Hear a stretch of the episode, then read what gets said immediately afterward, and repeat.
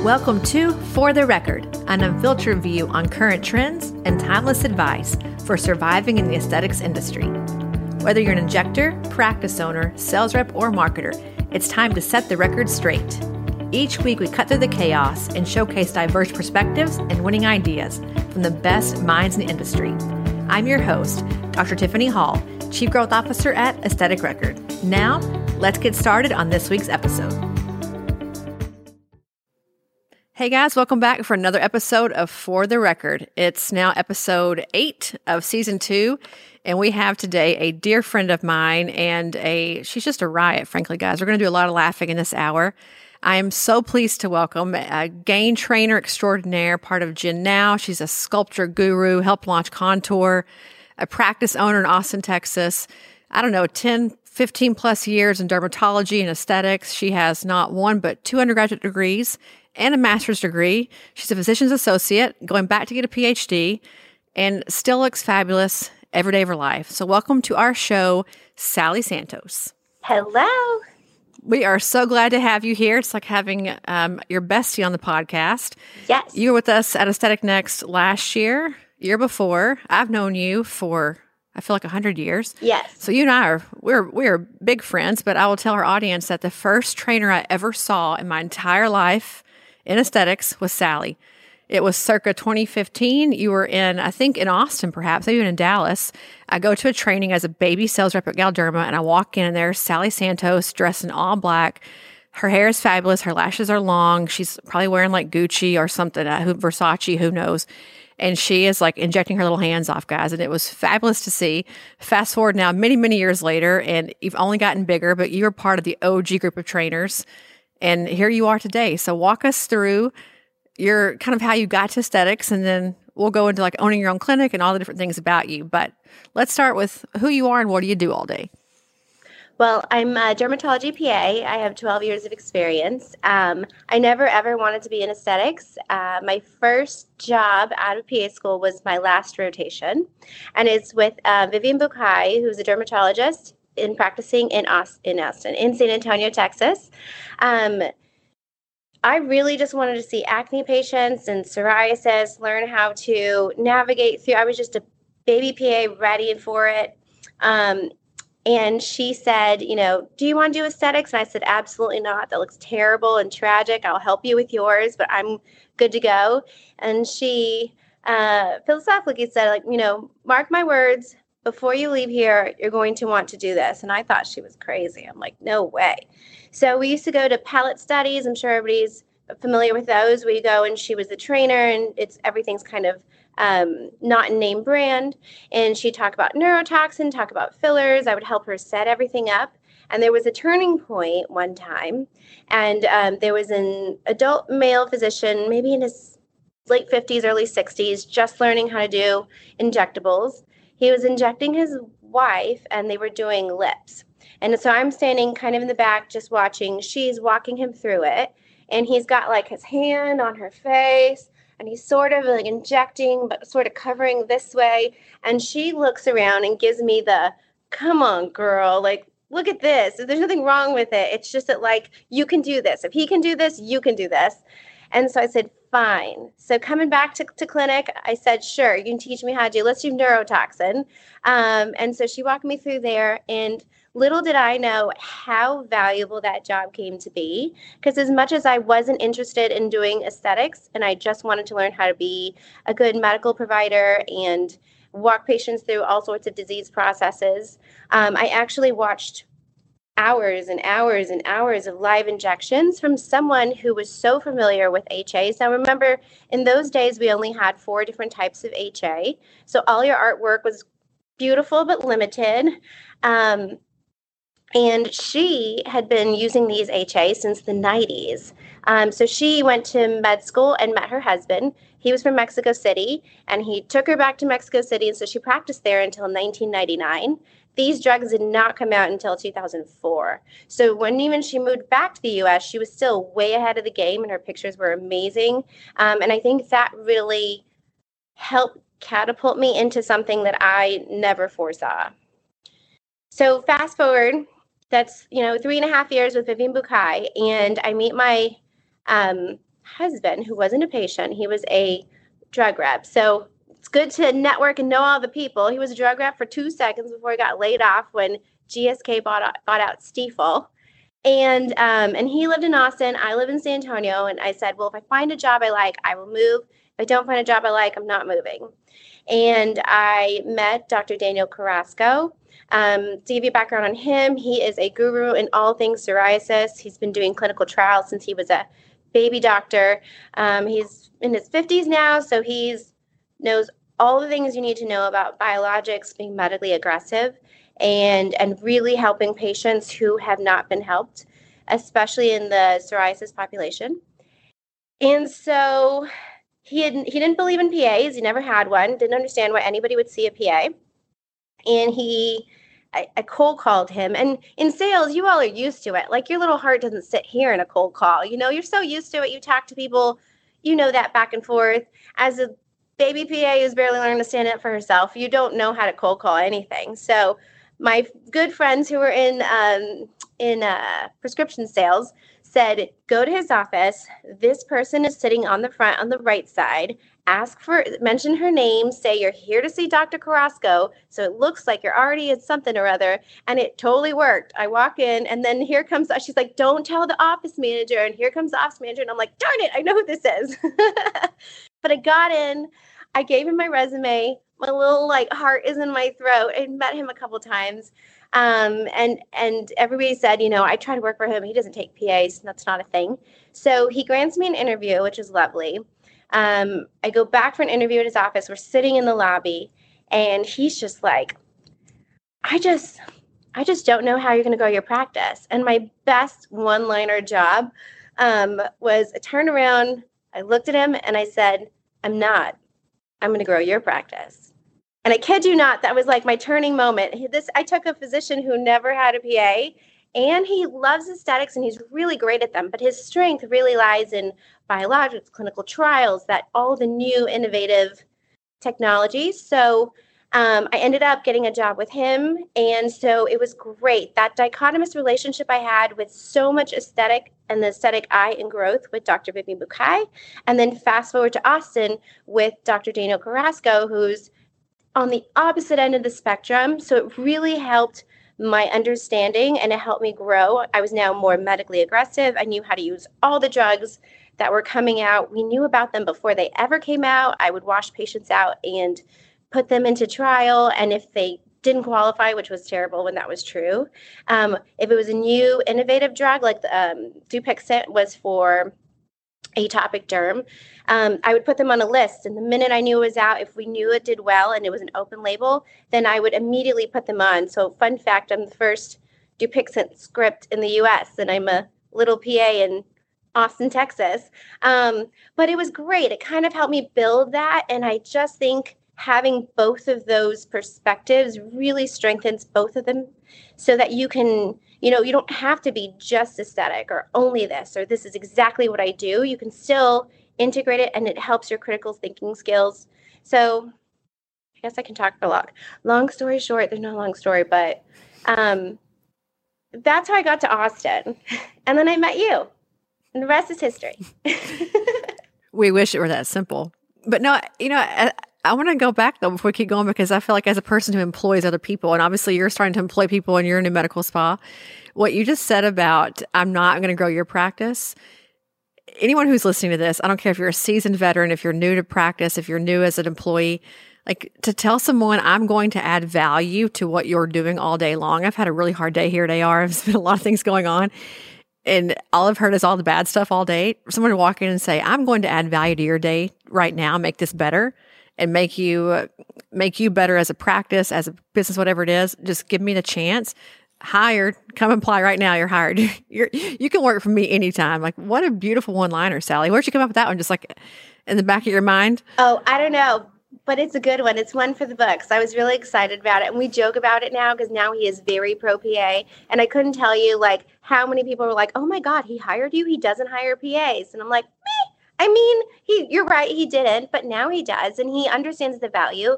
And I took all the knowledge I had in my first job and she was exceptional at um, networking, at knowing exactly how much things cost and where they can grow, and, and using combination therapy for patient populations and educating them on yes, I'm going to put you on a bunch of things over time, but I'm going to explain why you have it. And if you don't want to, that's fine, but at least I'm giving you the option. Um, and so I would keep a running list. I wanted to show my value. So I wanted, I would show him, you know, every once a year when I renegotiated how much money I was making, my percentage, all the things, all the good stuff we want to have. Um, I would show him, um, you know, my totals, of course, that's what everybody looks at. But I would also show him, you know, the relationships I had built with the different companies, the um, amount of samples that we had received and I kept track of everything so that I'm adding like he didn't have to do anything. Do you need something? Here's this. Do you want to do a training? Here's that. Um, and then we did he open houses and he had had some sort of like open house event before. Um, but I just sort of built that and I even we had an issue like our parking garage is right by a hotel, a hotel, sorry, a hospital. And so it's not that easy in a medical building when you have your medical building here, you have to park over here, the hospital's there, you got to go all the way up because these people, you know, got there at 6 a.m. You have to walk across. So for us, parking was an issue. And the reason I say that is I kind of altered the specials so that you would just have to call in. So just call in. We don't have to see you today because we're going to work around this not so amazing. Um, it's fine. It's, you know, GE is what I say, right? It's good enough. Um, but in, in order to do that, we could do that. We could make forty to fifty thousand dollars in three hours, and then I would add the value, keep it on my running list. At the end of the year, he had zero problems giving me another week of vacation, another couple of percentage. Um, it was just so much easier to just show you. Well, with that being said, when did you? First of all, Vivian Bucay is like a legend. Let's just all take a moment to worship the goddess that she is, Vivian Bucay. She's incredible. She is, and you know what's so funny? I don't think people. A lot of times when I'm training, and I know we'll talk about training later, but a lot of times when I'm training, I since we live through the translation and the the transition and the evolution of HA in the United States and what was approved first and why we did what we did and how we understood that and why we already made that kind of artwork and we've been through those mistakes.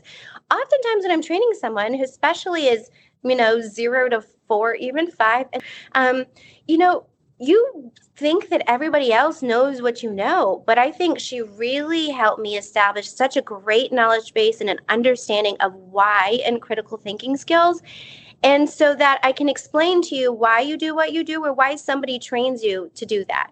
Because we did have to do that dependent on what the quality and the, you know, characteristics of the HA that we were using in that space. Well, I will tell you, nerd moment. And by the way, guys, Sally's a big nerd too. Don't let her fool you with her cute little voice and her great little hair. She's also a giant nerd who does loves FDA trials.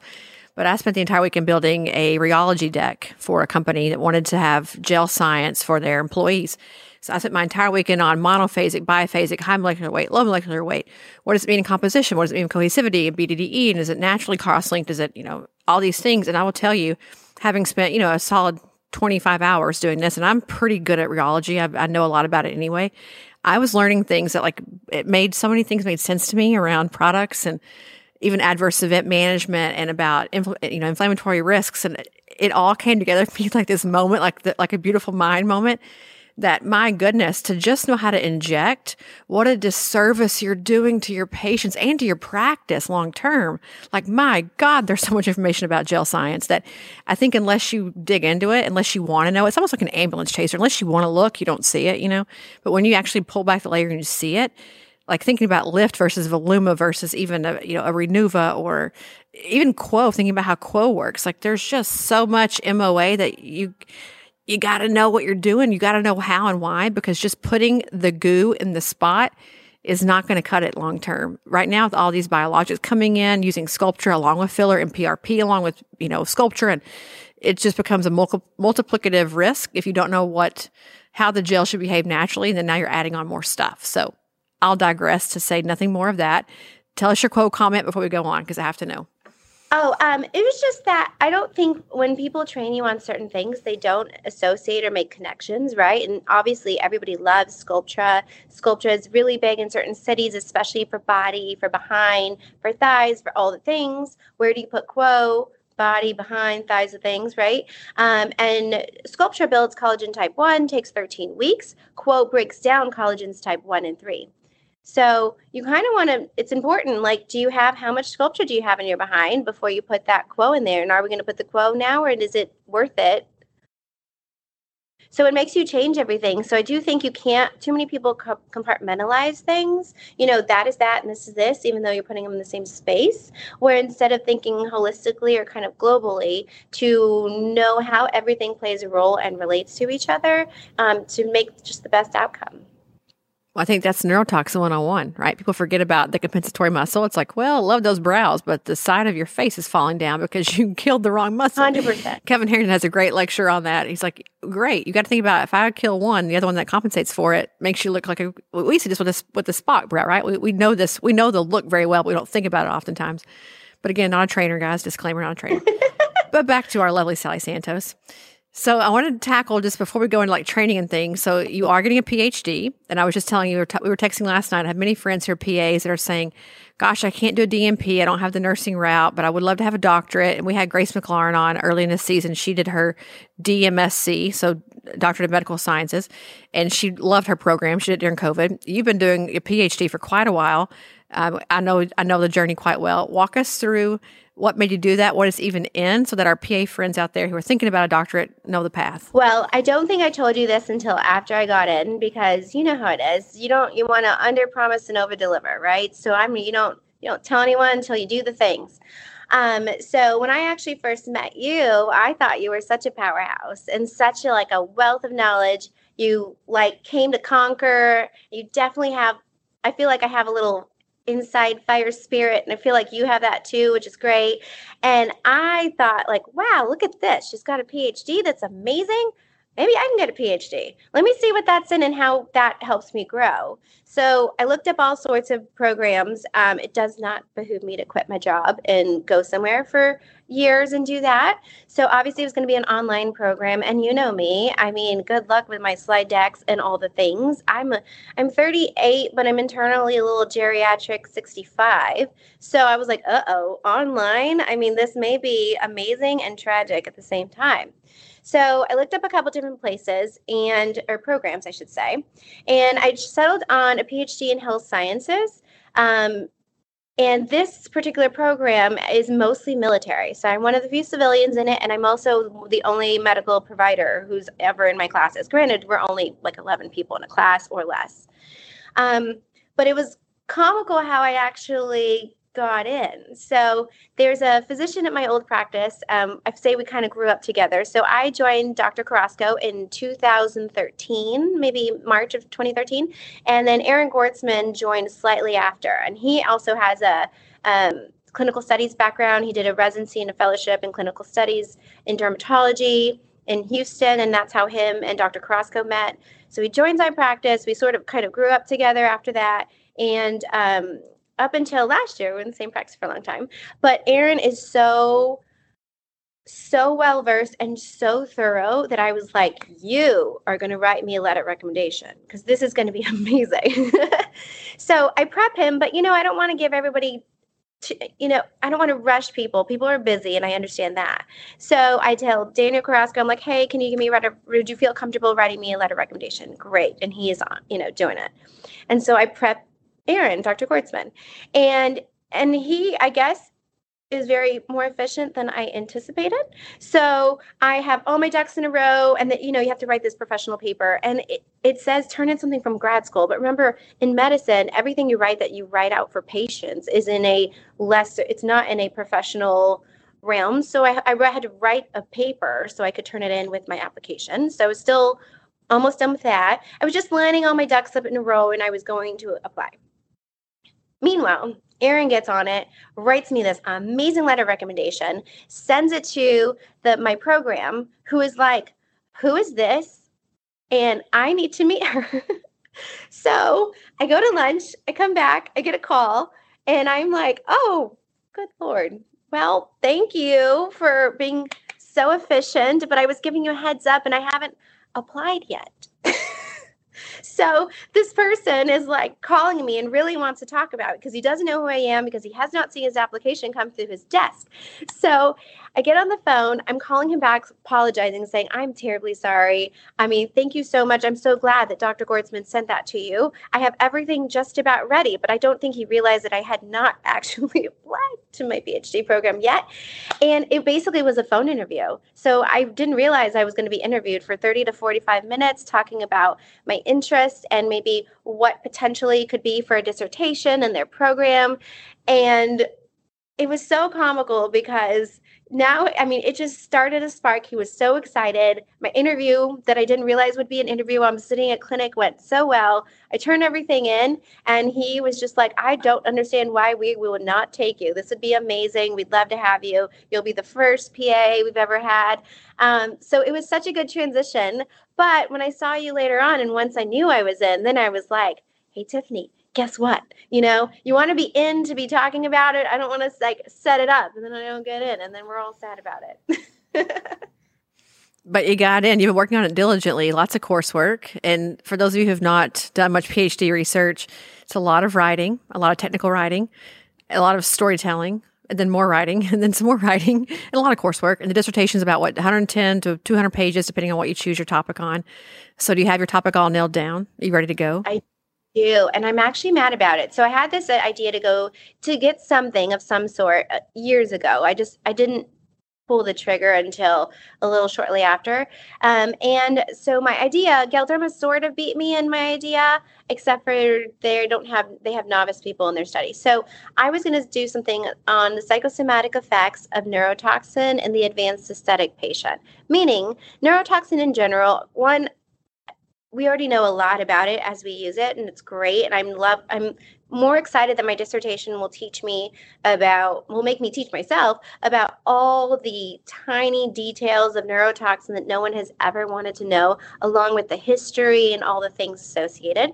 But in general especially post trial we know you know we know the dosing we know how much active ingredient there is we know um, the mechanism of action. We know duration. I mean, we've had studies on all sorts of things, but what we don't know is what the patient turns that into. Like, why do it? Because you don't have a line? That's great. Good. No line. Fantastic. Now what? So I basically want almost a verbiage or perspective from patients, and I want to know how that helps you in your life. I mean, obviously, you know, neurotoxin and aesthetics in general when you know when the world hits the fan you know maybe you won't be doing those things. So they are a luxury and i'm not saying they're necessary so i'll preface it with that.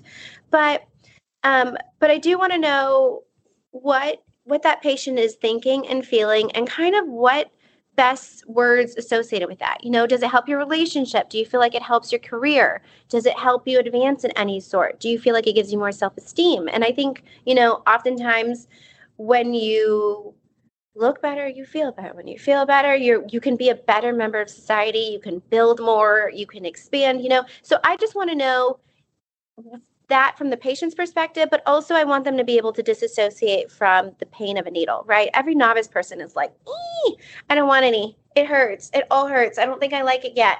And then and then you get you know people who okay now don't hate it but they realize that they like it for a reason. Um, so i kind of want to expand upon that so that one day i can tell you yes we know it takes away lines this is super great but here's what i think it does for maybe women in different populations in different age groups right? What does it do for a 20 year old versus like a 55 or 60 year old how about a married woman versus a divorced woman? I mean i don't know there's so many ways you could break that down. Um, but it'd be nice to to have that information and see how we're affecting people almost on a psychosomatic mental capacity. Okay, now you've piqued my interest. now we can begin the podcast. Okay, I have three things to say, and and I will be calling you when we're this summer when we are gonna. I think we need a glass of wine and dissertation talk. We do, and for our practice owners in the in the room in the back. So a couple things to think about all the time as a as a person who works, you know, in med spas but not in med spas, is I feel like getting toxin is like losing your virginity. It has the same significance in your life. You remember right now, any of you listening, the moment that you lost your virginity, we all do, right? It's like one of those things that you know. You just know it. It didn't make you any different the next day. Well, I mean, there are obviously situations, and we won't go to that. But you know, if it was a positive experience for you, you weren't any different the next day as a human, but you felt different, right? You were a woman or a man, whatever the thing is. I feel like getting toxin is the exact same way. you don't really care what it does for you. You care how it made you feel because you did it. Like there is an, an instant part of you who's like, oh, I've become one of them now. I've become that group. I'm, I'm one of those people. And something about that, no matter if the result was good or bad, is captivating for you as a human. For me, especially, I know it was because I wanted to be part of this, this in crowd be like, oh yeah, I care about how I look now because I really didn't at the time, but it made me feel like I was part of that group. I think that's one part of it. Second part is we say this all the time in aesthetics. I believe it in my whole heart. People will take a less good result for a way better experience. They'll be okay corrected to have a wow part of reality, you know, part of their life with a clinic versus a badass result in a clinic to go to. They don't care as much about how good they look as they do about how you treated them, how the practice made them feel, being a VIP, being part of, again, the group, being part of this select few that get, you know, that get the, the treatment that isn't even on the market yet. You're the first one to get it, all these things. People care about that stuff far more than we think that they do. And it is what drives their decision making all the time. Third thing I would say is that the idea of getting anything done it's like this this whole thing where you spend your money. Like i'm investing in me. I think there's a part of it that tells me that I gave a damn this morning because I spent money last week getting my toxin done. Like I'm doing enough. Don't you see it? I'm investing in me. Don't I don't go to the gym. I don't do this, but I but I have toxin. Like I'm doing enough. Let me let me be. I think there's also some part of it that gets us out of jail free because we get our toxin done. Like there's all I think about this all the time. Like if you're a practice owner, how do you market to those things? Like what part of those like face cue things do you look at and say, huh, I could market to that. I could monetize that idea. So anyway, I think it's important. I think it's a, a big part of what we do here. I think the outcome of the actual drug working in many cases is far less significant than what it does for somebody emotionally. So I want to read this thing right now. Let's get let's get to writing, sister. Let's do it today. I know. Well, it'll be this summer. So I'm on my second to last class. Um, it ends in this month, end of this month. So I have one more class. Obviously, still linking research something or other and then um and then we will ponder because i definitely i have so many ideas and i need to like map them all out and then hone them all in. But I will say, you know what's um, what was a challenge for me early on? It was the transition between learning how to be so so concise. So medicine teaches you how to put everything, break English, put it, you know, 24 Y O N P new patient F female presents for, and in three sentences I can tell you what it is. Um, so from going from that to writing two 10 page research papers is a whole different transition. So I really had to it my poor professor probably thinks it's comical because whenever we would have a discussion or a question, he would ask five, you know, qu- questions and I would have five paragraphs with very concise answers. Like straight to the point and concise. And then I'd read everybody else's and they were so long and I was like, "Oh, well, here's that I need to merge there somewhere, right? I can't only do um, what I'm comfortable with. So honestly, it's sort of comical. But one day I was like, you know, I need to just get out of my own head because I'm so used to being concise in general and concise and correct, you know, and not floral is what I call it. You know, I'm not a very floral person in general. Um, I can talk a lot. So I'm like, maybe I am. I don't know. Um, but I had like a glass or two of wine and I was like, I, I'm going to read everything because, you know, you can't just sit down and write a research paper. You got to read all the things first. So just prep time before you do it is a couple hours and then you got to go for it. So I had two glasses of wine. I had already read all the things. I know what I'm going to say and I'm just going to go for it. And I sort of vomited on the page. And then I went back and it was actually pretty darn good. And I'm like, see, I just need to get out of my own head and out of my own very systematic, used to medical, concise feel and, and be a little more floral without being wasteful because I don't need extra words that don't matter. Well, that's why it's called doctor philosophy. There is no right and wrong in philosophy. It's all hypothetical. It's all proposed, and um, it, it is all a hypothesis, right? A dissertation is a hypothesis. Like this could happen, this couldn't happen. We're either going to reject it or accept it. We don't know why or if it did or if it didn't. We just either accept or reject. It's a very weird thing. Person like me, I'm very much a science minded, yes and no person. It was very challenging for me of like, wait a minute, this isn't. There is no right answer here. But that's the beauty of dissertation. So I agree with you, but I'm glad that you got out of your own head. Yes. A few glasses of wine is great for writing. Oh, so good. Anytime. If you live in a state that's legal, have a little bit of, you know, Mary Jane. it also helps, I hear whatever, pick your poison, whatever it is. Yeah. But moving on from that, so let's talk about the transition of that too, because you were in a practice working. you start Yes. this project, this whole program. Then you decide to open your own practice. So now, fast forward to we were talking about you opened Ella Medical Aesthetics kind of around ACL, so Austin City Limits for you guys who aren't Austinites. Mhm. But then you really kicked it off full time in December. So what what made you decide to open your own practice? And as you did that and kind of started thinking through that, were you ever like a nervous wreck about, oh gosh, I just took on this dissertation, this PhD, and now I'm going to go be a new owner of a business? Give us your mindset for all that.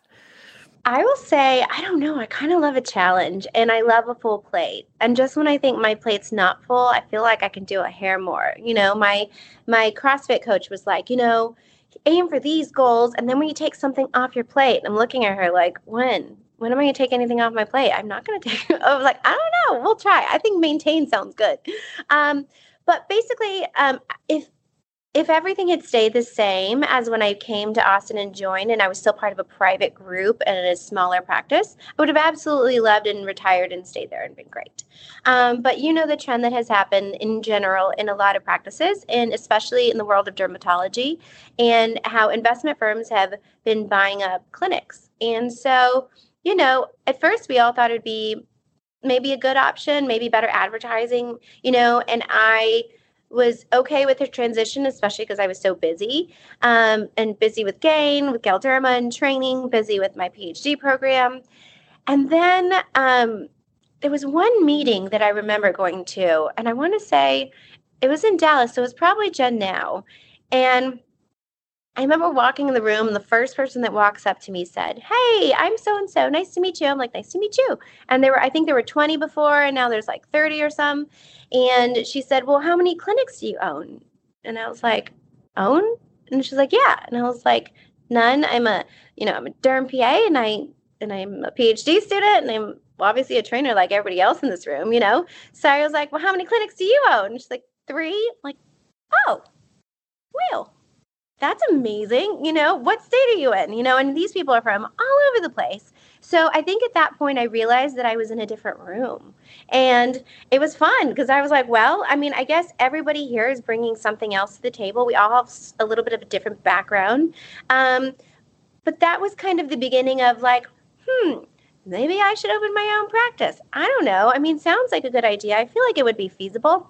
Um, and then fast forward, and a couple of things sort of played on each other. And I feel like the waters parted. And if I didn't take this opportunity, I would be missing out.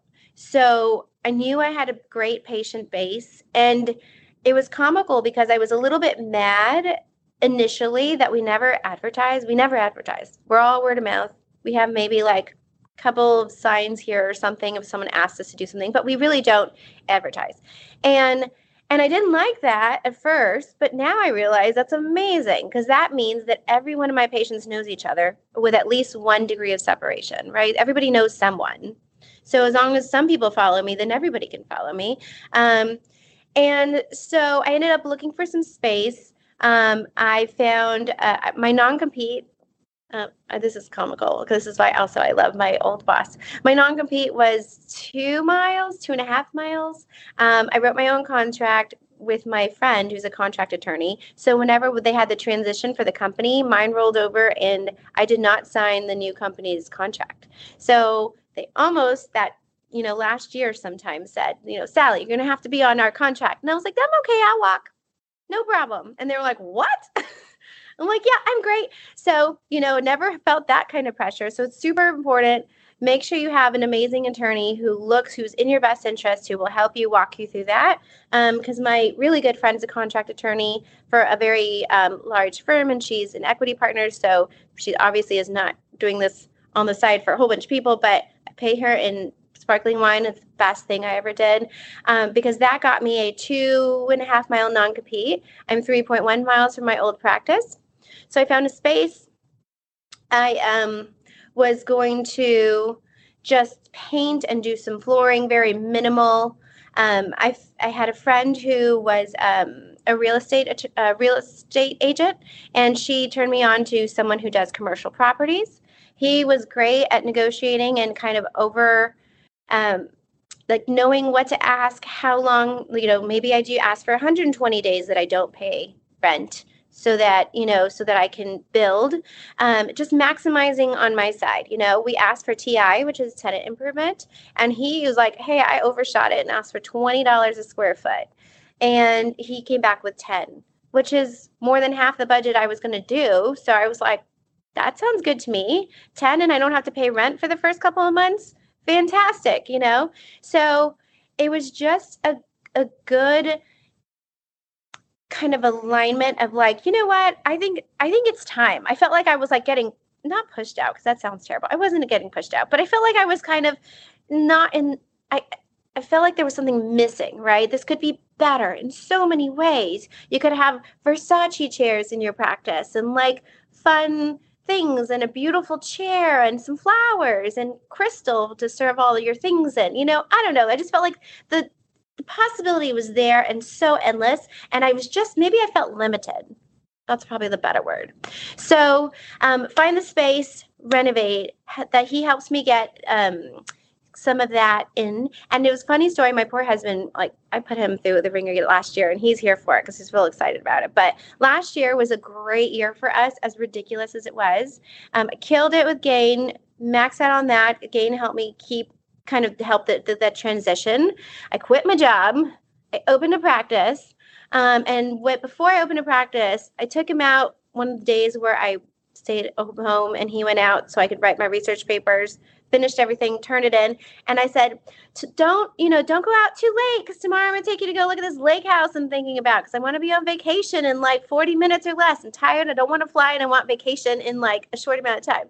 So meanwhile, in all this craziness, I um like take him out there. It's storming. He's like, I can't believe we're going to look at a lake house and it's storming outside and it's a Sunday. And I'm like, yep. So we go out, look at a lake house. He's in love. I like it, but he's in love.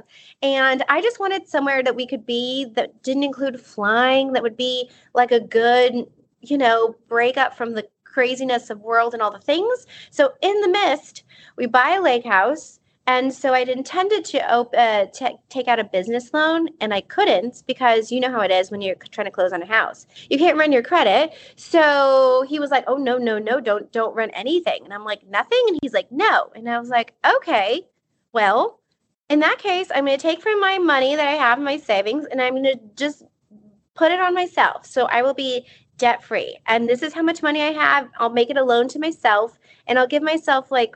Two years to pay myself back, even if I do it in increments. I'm okay with that. It was money I had, I didn't need, it's just there. I'd saved it, paid off my student loans, I don't know, in 2019 or 18. Um, and so then I proceeded to open up a practice. And I'll tell you why I started my soft opening right before ACL or that whole week. Um, because as everything was going, my money from my initial investment and the and the one from um, the TI you actually don't get until later. So it was really just me. In my bank account was just going down and down and down. And you really don't think it's that much until you're in the mist. And I'm like, whoa, I'm down to mm, $4,000 and I quit my job and I need to see patients. So we're going to open. Soft open, baby open. I mean, there were people hounding me on Instagram that I was like, I know, I know, I'm sorry. So those are the first people that I was like, I'm going to get you in.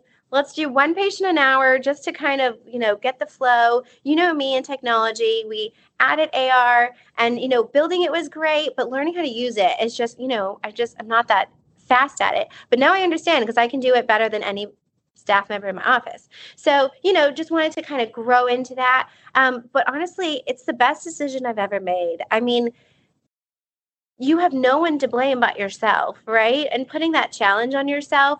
And I know that I can I can negotiate. You should have seen me. I was also a um, contractor. I fired my first contractor. I speak Spanish. So I came in here with nothing, right? No jewelry when I come do contract work and maybe a bun and really gnarly hair. Because uh, I'll wait until they say something about me or something and then I'll answer in Spanish and negotiate. So it was great. I mean, I felt like it challenged me in so many different ways. Um, but I wanted to make a clinic that I want to want to be at. I want to come here. I want patients to want to come here. I, I think details matter. I think, you know, when you're, I mean, all these things are so expensive. You know, when you're paying for something, you want people to hear you. You don't want to feel rushed. You want it to be easy and and you know, yet yes, like some sense of luxurious. But my old boss is kind of funny. He basically just said, Sally, you need to open the Neiman Marcus of clinics. Fair. I'm like, I can do that.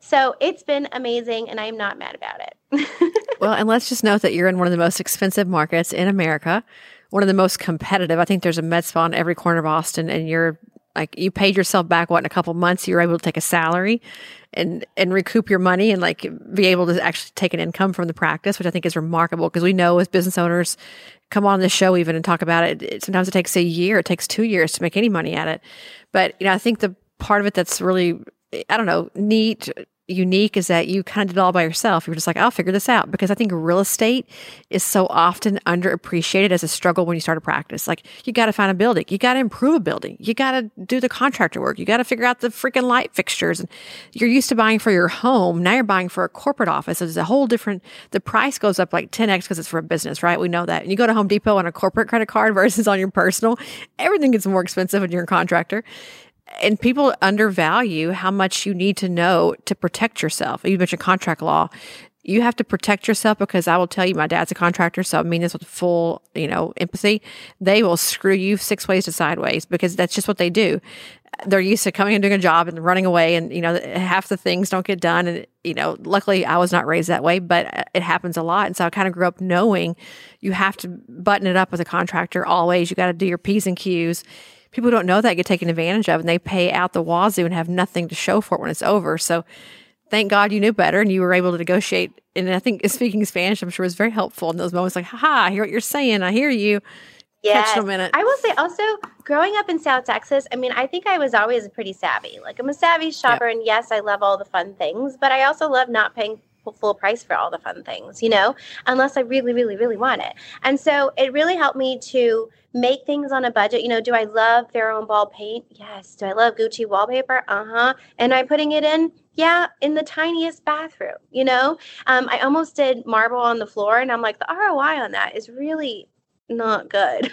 So how about we compensate and do just black, you know? But there were people, I fired my first contractor. He just didn't know it. I mean, if, if you see a red flag, it's a red flag.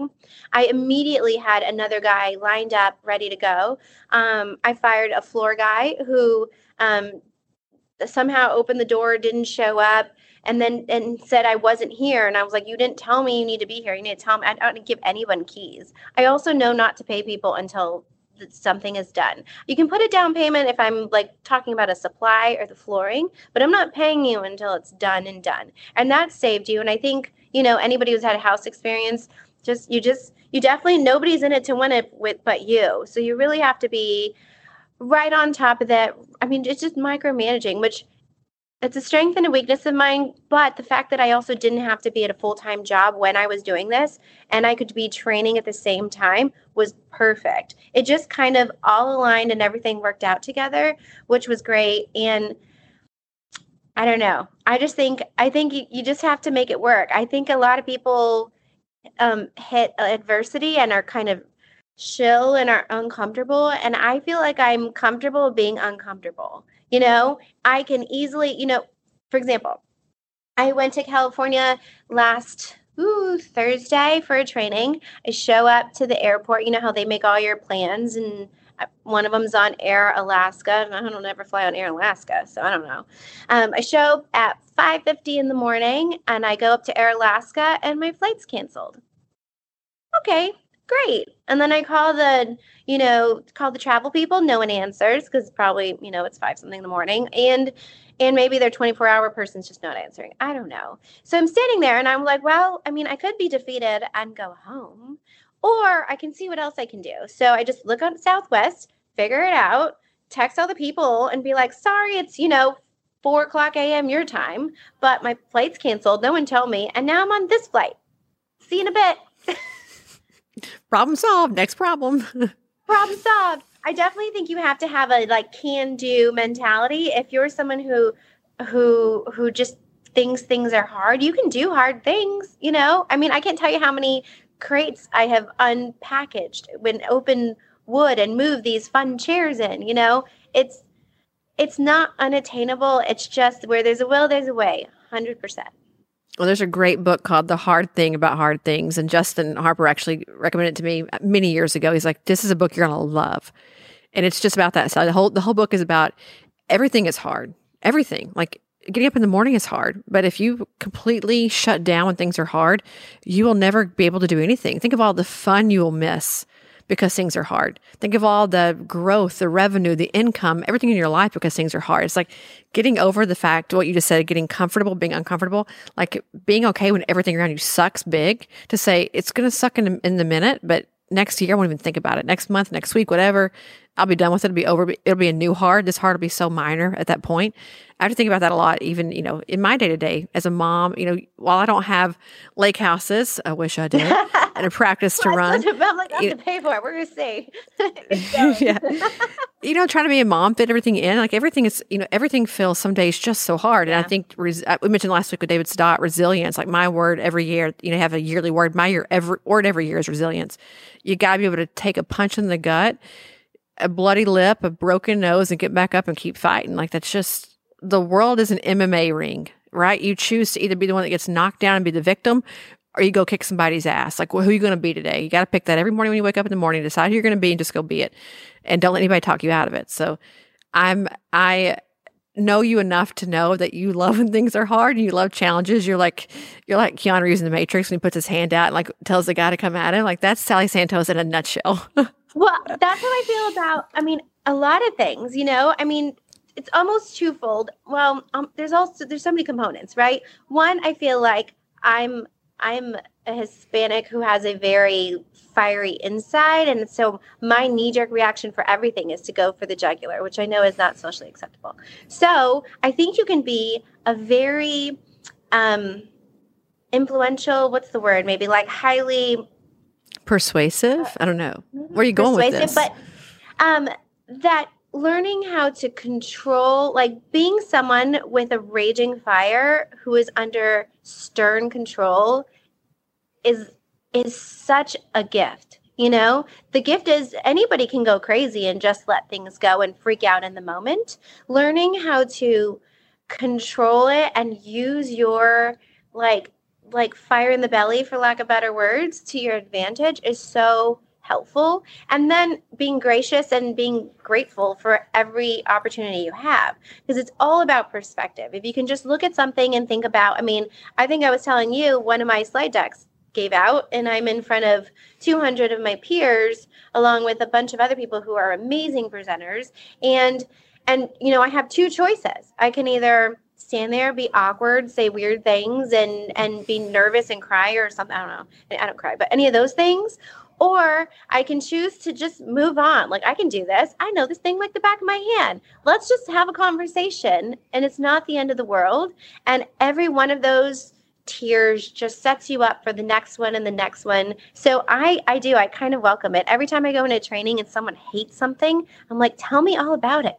Why do you hate it? Let's talk about it. You know, because basically I want you to critical think. I want you to know think about what you're doing, think about why you're doing it, and then think about why you feel the way you do because of the choices that you've made.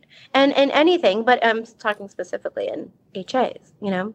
Or why you believe that if it's only because someone told you that one time on a podium. I love when people, I've heard you ask this actually on a podium last year to Aesthetic Next. You ask um, Dr. Endeva, why she didn't like something or why she likes it. You're like, huh, tell me why you like that. And I think she got to her in her own mind at the end of that conversation of like, maybe I should try something different next time. Like I think she talked her she talked herself into it only because you posed a question of like, huh, why do you believe what you believe? Like I'm curious as to how you arrived at that decision. So I want to talk about you being a trainer for a minute because uh, we were discussing this last night on text message, uh, Sally and I. I have been in the position where, you know, you're hiring trainers who are brand new coming in and they are so desperately seeking to be approved, to seek your approval as, you know, GAIN, Allergan, whatever the company is, that they're like, yeah, send me anywhere. I'll go anywhere. I'll do anything, whatever you want me to do. I'm here. And you don't learn how to stick up for yourself and how to be in charge of a training until you've done it quite a bit, unless you've been doing private trainings on your own for many years you don't know how to walk into practice and say, uh uh-uh, uh, i am not doing it. You're not safe, or this is not the right look, or your aesthetic and my aesthetic are so different. I could never help you because you're creating cartoon characters here. And I don't, I'm not about that life. But you have, I think, from the very since the minute I met you, which was you know many many years ago, you've always had that swagger to say, "Uh, uh here's my line in the sand, and I'm not crossing it." So I want you to tell our audience a little bit about how they get that, how they stick up for themselves, get the training in order, to get it on the right track. Because many of our people are trainers or want to become trainers, and you do it with a smile on your face and a dagger in their heart. So tell us how you do it. I definitely think. I mean, maybe I picked that up from uh, Dr. Bucay. I don't know. I picked a sure a lot of things up from her, including a style, black on black for sure. Um, I do think, you know, I think having a certain amount of confidence, being well versed in all of the material, just I actually love training because I love it. I love the challenge. I love I love to almost debate in a healthy manner because because you really can get to how someone does something because they believe in a certain thing and their belief is wrong. So I almost feel like an attorney half the time because I just basically want to show you. No, I sort of want to prove, prove to you why I'm right and you're wrong, but I want you to say it because I want you to say something that's wrong, and I want it. I want you to know that you're wrong, which sounds terrible, but it's true. Um, I do think so. When you're walking into space, remember that when you're walking in uh, training, like for example, like this is my practice, right? When you're coming in here, you're coming into my space, and it's the same thing when it comes to other things. You're the you're the guest. They feel comfortable. Um, you kind of have to read the room, and I think you can certainly start off with obviously smile and like a good good interaction and being nice. Um, and then you have to get to the nitty gritty, you know, because oftentimes you have to remember you don't know where these people are, even if they say they've been practicing for eight years or 12 years or since the day of collagen, you know. Um, sometimes they say that, but nobody ever questions them. And then they really don't have a good, good basic understanding. So I think asking questions is a big one. Listening and asking questions. And then and then asserting yourself when you have to because just like when the patient's in the room and you're in charge and you basically command the room and without being overly assertive but you know command the room so that everybody knows there's this is the presence and basically you're in charge right? I'm the keeper of all the fun things we're going to do today. If i agree with you we're doing them and if i don't then we're not. And here we are. And it's an understanding without even being said so, for example, if I have a patient, so they already told me, um, you know, this this person we're going to go see, she does not like so and so, and she as you know, you have to go through her to go to the to see the doctor, and you know, she's been doing this for a long time, and I was like, no problem. What does that mean for me? That means that I have to dominate the situation in the most productive, professional way essentially peeing on the floor, which sounds terrible. But um, but really so that she understands where I'm coming from and she knows what we're talking about. So, for example, I walk in, this person um, does not have uh, a medical degree, which nothing wrong with that. But she said, I've been doing this for so long, so, so long, ever since the days of college. And I said, Oh, really? She's like, Yeah. And I was like, Which one was your favorite? And I just stayed and I'm happy being quiet. I'm here for it. And so you just kind of you can also use silence to your advantage. Um, if you're comfortable being uncomfortable, and it only takes like a couple of times doing it before you're like, no problem. I'm just gonna sit here and spell until you answer my question.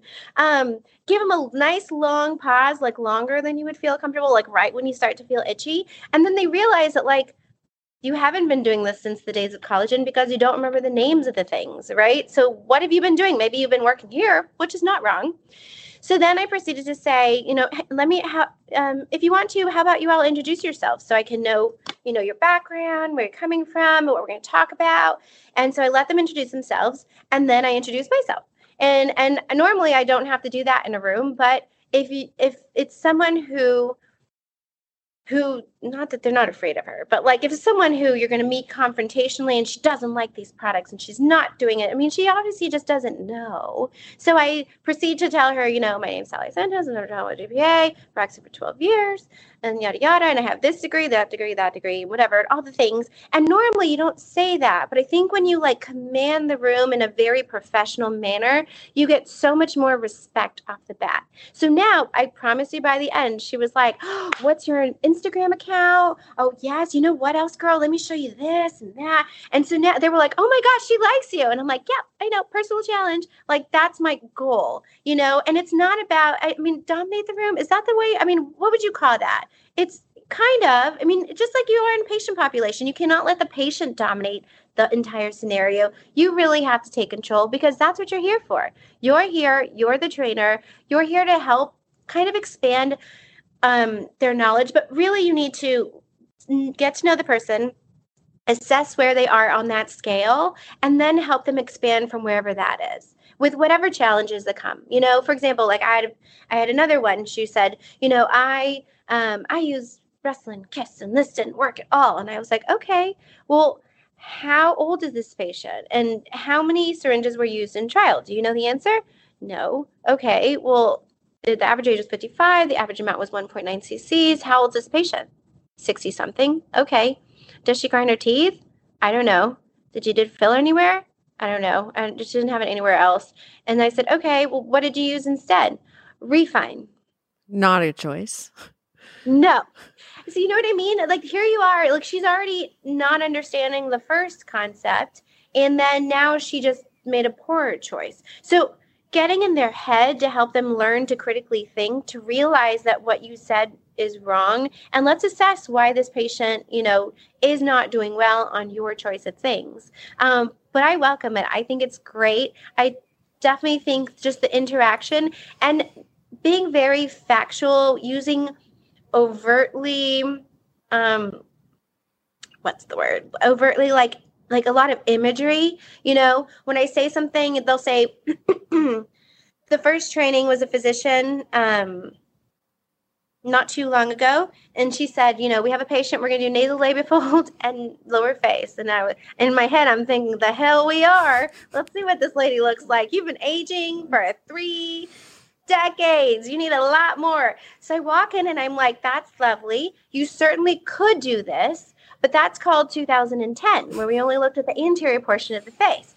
And at this point, you're going to make her look like a bulldog because this, you know, I like really push it forward, fill this out, show how full. So words like decade, bulldog, you know, just skeletor with like that lightning on the side, you know, just those kind of words can really help um, make people visualize everything so that you and they understand what you're saying, even if it's obviously not overtly a skeletor.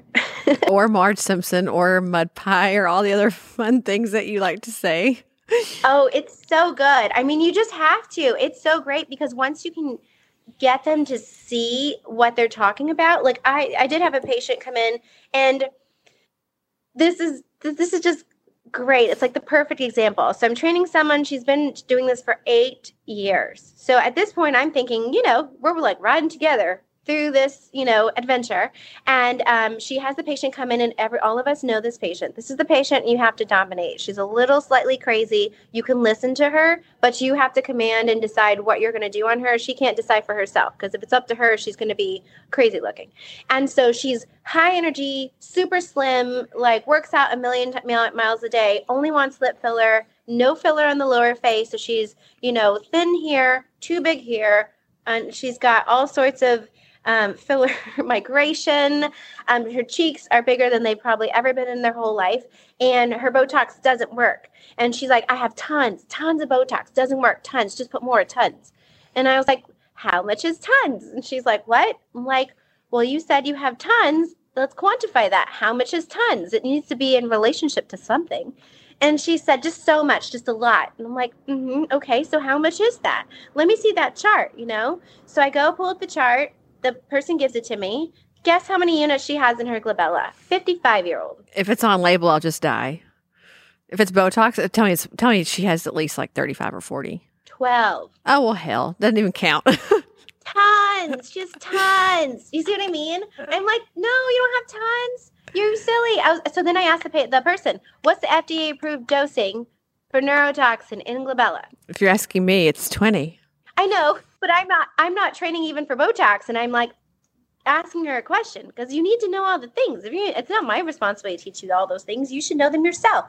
Um, so what is she doing? I said basically you're putting two little eggs in too many baskets and nothing looks amazing. I'm like, you probably have a problem with her all the time. And she's like, all the time. I'm like, you need to grow some. Well, I think well, that's a, perfect example right there of if you give them what they want and they pay this little bit amount of money, nothing ever looks good. Like you're doing a little bit of stuff on a whole lot of things. Do one thing and knock it out of the freaking park and say, oh, look, when you invest all the way, as I've asked you to, you can have amazing lips, or look, your forehead looks incredible, or your crow's feet are gone. Not let me give you a half C's on on the whole Z and pray something works because it, especially neurotoxin, it's either on or it's off. Like you can't you can't half ass neurotoxin, guys. I, am not even a physician, a PA, an NP, an RN. I'm a nothing here. And I can tell you, you can't half ass neurotoxin. You got to go all in or it won't work. So that's your PSA for the day. Carry on. Sorry. It's true. And so and so I think that's, you know, it's just it's always a learning opportunity to make never make assumptions. You don't know people could say I've been doing this 8 years. It doesn't mean they know all the things, you know? And so I think it's super helpful to just ask questions, inquire, see where they are actually on the spectrum of knowledge and what they should know, you know, because we expect people that they do know that. Or just because you know it, you expect other people to know it. And I've realized that just, you know, having that dialogue and interaction, even if it sounds slightly mean at the time, it's not personal. There's nothing personal about it. Everything I said is very factual. Um, so keeping it factual and just having that back and forth dialogue and not being afraid to say, you know, I, I don't agree with that. So I basically said, you pick six people. We're not doing filler on her. You know, she has a little Marge Simpson. She panicked and said, like, no, no, that's not Marge Simpson. I'm like, it's a hundred percent Marge Simpson, and that's fine. And she said, how do you fix that? And I said, girl, it's a whole other lecture. There's no book that tells you how to fix that. Um, I charge a lot to fix it, you know. So, um, so I narrowed it down, picked her one person who really needed it. She's in her 50s, she's dating. She wanted to do two syringes, and we know two fifths of a teaspoon, nothing. So I basically said, no, no, we're going to go ham on this person. So that way you can see what these drugs can actually do. And I'm going to have you do split face study. So we're going to go from lateral, medial, and from superior to inferior, all the way down just on the one side until we're done and then you'll see the difference and then you'll fix the second side. And she was here for it and super excited. Meanwhile the one i was mean to well not mean but the one i was honest with and said you know we're not doing that um, she came running out after i was leaving was like wait wait wait you can do my botox. I'm like i'm so sorry i have another training. No can't do it. Thank you so much. Have a great day. She has some neurotoxin in there. Bye. You know? So it's not i don't think patients really get mad but i said don't be afraid to stick by what you know is right because if you can factually prove it and you can show them with like live demonstrations, it's just they just don't know. You know, you expect them to know, but they don't know. So growing in all sorts of ways is always good. Well, I think when you say I've been doing this for eight years, like you have to qualify that because I have people when I was a sales rep, even at Galderma, who've been doing it for five years, you know, six years, but they had never gone to real training only like a Galderma or an Allergan training. They had never left their clinic to go to like an international convention. They had never gone to like an aesthetic next or an extenders, you know, none of that stuff ever. So it's like you've been doing it eight years in this little tiny prison of, of a practice of yours, and you've learned nothing outside of what you can find on YouTube. And while YouTube is great, it's not a substitution for going to cadaver labs, going to ultrasound courses, going to hands on. You know, it's just not. And so I think we have to really be cautious as an industry to say, what does eight years mean? And are you moonlighting or are you full time? Because if you're a moonlighter, or you're a physician doing it on Friday night with your wife's friends, that's not eight years in aesthetics. That is moonlighting. And over the course of time, that's equivalent to like one person's full time for less than a year. So you got to qualify. But I think the second part, we discussed this last night, and I won't go into details on, on the podcast briefly, but you know, thinking about adverse events now, we, you know, just heard about a person very experienced in another country, had a massive AE on stage. We've had people who are here in the US who we know are like the godmothers of aesthetics have had issues you know, AE is there, it happens. We know it's a real thing. It's very, very real. And as a trainer in the room, there is some onus on you, I think, because you are the senior leader in that room. Whether it is ethically your duty or not is a different concern. Legally your duty or not, again, different concern. But I feel like now if you don't ask those questions, you don't get someone who has a really good backup plan. They have hyaluronidase on site. They have all the things they need. They have protocols. It's almost a risk to your license, right? It's a risk to you as a person to not to not know that answer, I would not walk in blind. Pardon the pun, I don't mean that. I would not walk in not knowing because my gosh, the risk to you is just too great. And, into the manufacturer who you're working for and to, you know, just into their patient population, your own, it's just, it's a lot of stuff to think about. So I think being a trainer now, while it does feel very hip and cool and sexy, it also comes with a lot of responsibility to do the right thing, whether it's telling Marge Simpson she's a no go or having protocols. Like you gotta, you have to mentally do a big checklist when you walk into practice every time, I think, to be successful. And you get asked back. I mean, you cap out every year, way before the end of the, the deadline. You'll cap out, I think, this year, mid year, if not before.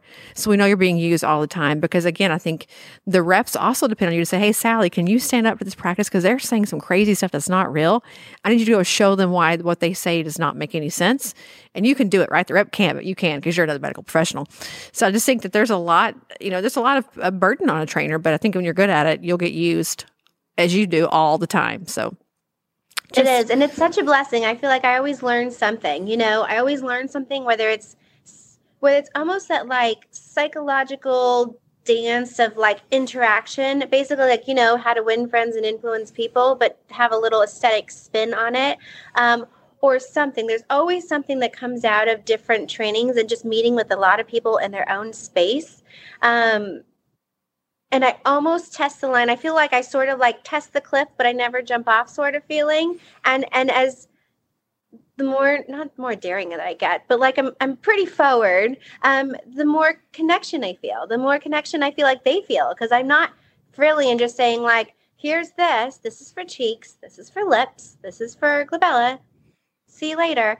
Um, but you can really enhance people's artwork and help them and also help them be more realistic. I think when everybody's in their own space, I mean, I've been blessed to have such a good network of people who really don't think that you know we're all competition we know based on the studies and the um, the census that the majority of people in the united states who are females age 18 and above are not doing aesthetic procedures so really the possibilities are endless but I really have had a lot of good collaboration. And I think some of it came from, you know, Dr. Bucay, Dr. Carrasco, clinical trials, kind of talking back and forth, doing things that were unthought of, combining drugs that weren't, that other people hadn't used before. Um, and and he couldn't have been a better mentor. So when something, and I decided to do something, and it's certainly pushing the limit, and other physicians would have died, he was like, great idea. That's exactly what he needed, you know? So it was kind of a good, like helping me teeter tot where you're using your critical thinking skills to enhance an outcome, whether it's medically or aesthetic. And then understanding that like there may be consequences from here, but this may be amazing and I can change a person's life if I do this right. Um, and so I think that guidance was super helpful. That's how all great inventions are made, right? Like that's how that's everything good comes is like this could be really awesome or this could be a colossal failure. As long as no one gets hurt, let's give it a whirl. So, you know, I think just having but having the, you know, the cojones to say I'm going to go do it is a different kind of person, right? To say forget the safe zone, not important here. We're going to go out and be daring and I think it's just like the stock market, cryptocurrency, all these things. When you're daring and you're brave, you get rewarded for it. I mean, that's just the way that's the way that capitalism in general works in a sense. So all that to say, we didn't even get to touch on Sculptra. We're at an hour. I think we're over an hour actually. We didn't even get to touch on Sculptra, which which you are the guru. And so, you know, I'm going to let our audience here know that I'm making Sally. She doesn't know it yet. I'm going to make her come to Aesthetic Next and do a whole Sculptra biostimulator hands-on workshop. So she's going to be part of our workshop crew. She, she's learning about this right now on air as we're talking. Woo woo! Get ready. You can use your median and ulnar nerve. Oh, there you so go. I feel like we we always use this and this only because I had median nerve numbing, which is terrible from using it too much. But now I'm like, ooh, Sculptra! I can use my other one. It's so good. Well, you can use these giant syringes, right, that are huge and full of volume, and it's a much different game. And Sculptra is a whole different conversation. It's, like you said, a whole different lecture. But you're out launching that product again now. It's relaunching, and it's a, such a wonderful product. We all love it. We talked about last week quite a bit too. But you're kind of on the forefront leading that. So we'll definitely have you in September talking about that. Uh, if you guys hear of Sally coming to your market to do a training with Galderma, you know, she's doing something somewhere, a seminar or whatever symposium, you better get your butt there because it's worth it, I promise. And by the way, she tells good jokes on stage and she's really funny. So it's a fun, fun place to be. I don't think I tell jokes. This is hilarious. That's exactly what. So somebody in my old practice went to go see me. Um, I think you, we did the um, beauty, beauty something lunch. Remember? Um, oh, um, yes. Uh, bold, bold, bold, and beautiful. Whatever. Yes, yeah, yeah. That one. So we're in San Antonio, Texas, and somebody from our, you know, practice that once we merged and all the things. And she said, I'm going to support you. I'm going to come out and see you. She's obviously not, she's more in the back end. So she doesn't see any of the aesthetic work and like speaking or anything. So she sits in the back of the room, watches me give my lecture. And I think it was on like HAs and it was cannula, wasn't it? We were doing cannula. Yes, maybe it was. Yes. And and so I finished and I had one and then something something to break and then I had another one. So in between we took pictures and she's like, "Oh my gosh, Sally, you're so funny. Did you write those jokes?" And I was like, "What jokes?" she's like, "It was hilarious." And I was like, "It's not jokes, it's true." it's my real life. I think It that's is. a part It's- of it. it's from patients. I mean, it's all their stuff. I mean, you know, I'm blessed enough to have real fun, um, sometimes high energy, but I mean, every story is real. But I thought it was so funny because I'm like, yes, you think I'm funny, but I didn't write in a joke because I don't know how to deliver a line very well. But it actually just happened, you know? I think it's better when it's organic. Isn't that what they say about speakers? Whenever it just comes out of you and you don't prepare it or plan it, it sounds more, I don't know. It's off the cuff. Yes. But you are hilarious. On on stage, you crack me up. You're so funny. And your little voice is so cute. And you just seem so nice. But she'll, like I said, gosh, put a dagger in your heart if you're not a good injector. She'll tell you how, she'll tell you to walk the line. But we're at an hour. And for the record, you have been a fabulous guest. And I was so glad to have you on our podcast today because just getting to talk to you for an hour, you know, like actually on the phone or, you know, live is wonderful. I never get to see you anymore I know. But- we're going to have you for sure to Aesthetic next. Give us your Instagram handle. Give us your practice website. How do we find you to learn more about all the things that you're doing? So my Instagram handle is Sally Santos PA, and then my practice is ellamed.atx, and uh, my website is ellamedaesthetics.com. Put on by all the good people that I networked with um, from um, Aesthetic Next last year. So that's how I met Cameron. Their web services are awesome. So I'm excited about that. He did a great job. Yeah, shout out to Growth 99. We love those guys. They're fantastic. Yeah. Shameless plug for Cameron Hempill. There you go. Sorry, I'm not answering. I'm so bad. I'm like the worst. I'm like emails. Ugh, I more know. emails. But it's fabulous. They did an amazing job, even though they know I'm not tech savvy. That's what got to make it easy for everybody. That's, you know, you said AR is hard earlier. It is hard in the beginning until you figure it out, like, ah, it's just like filler. It's like, ah, I figured it out. Okay, I got it now. I- I'm good to go. It is. It's so much easier. And you know what's funny? Not that we keep going. I'll just make one last comment. But one time, Dr. Justin Harper mentioned, I heard him say on stage, and I didn't understand it at the time. He said, you know, like, I know it's weird and people think it's weird, but I see my patients and I do all the notes myself and I check them out myself. And I was like, huh, that's interesting. And it is weird, you know? And then now I'm here and I'm like, I can do this better in two seconds. Like, well, not two seconds, maybe like 25 seconds or 30. But at least I can put in all my notes. And I'm like, no wonder he does that. It's so easy. And it's so nice. The patients are in the room, they have their little patient wallet. I mean, once you build a platform, it's phenomenal and so much better than old EMRs that we all used to have to deal with. Um, so I'm not mad about it. Just the building platform was a fun challenge for me. And you cut a head count. If you're the solo business owner, you can forego the medical scribe that you're paying, whatever you're paying per month or you know per week for her or for him, because you can just use a dot phrase. But that's a different that's a different podcast, guys. We'll go into that on a different for day. Sure. That and uh, I'll tell you how to get some free labor. I have all sorts of new tricks. No shortages of employees for me. Well, she'll be joining us in the business section Next for also to tell us about free labor and negotiating your contracts. well, for those of us here at Aesthetic Record, for the record, we will see you guys next week on episode nine. And Sally, thank you again so much for coming on. And I cannot Thank wait to see me. you very, very soon. Yes, sounds great. Thank you so much. Bye, guys. See you next time. Thanks for listening to another episode of For the Record. This podcast is not intended to provide legal or medical advice. It's for entertainment, education, and information purposes only. For more information on this week's guest or to get started with Aesthetic Record, email us at info at aestheticrecord.com. Be sure to tune in next week for more fresh perspectives on disrupting the status quo and surviving in the aesthetics industry.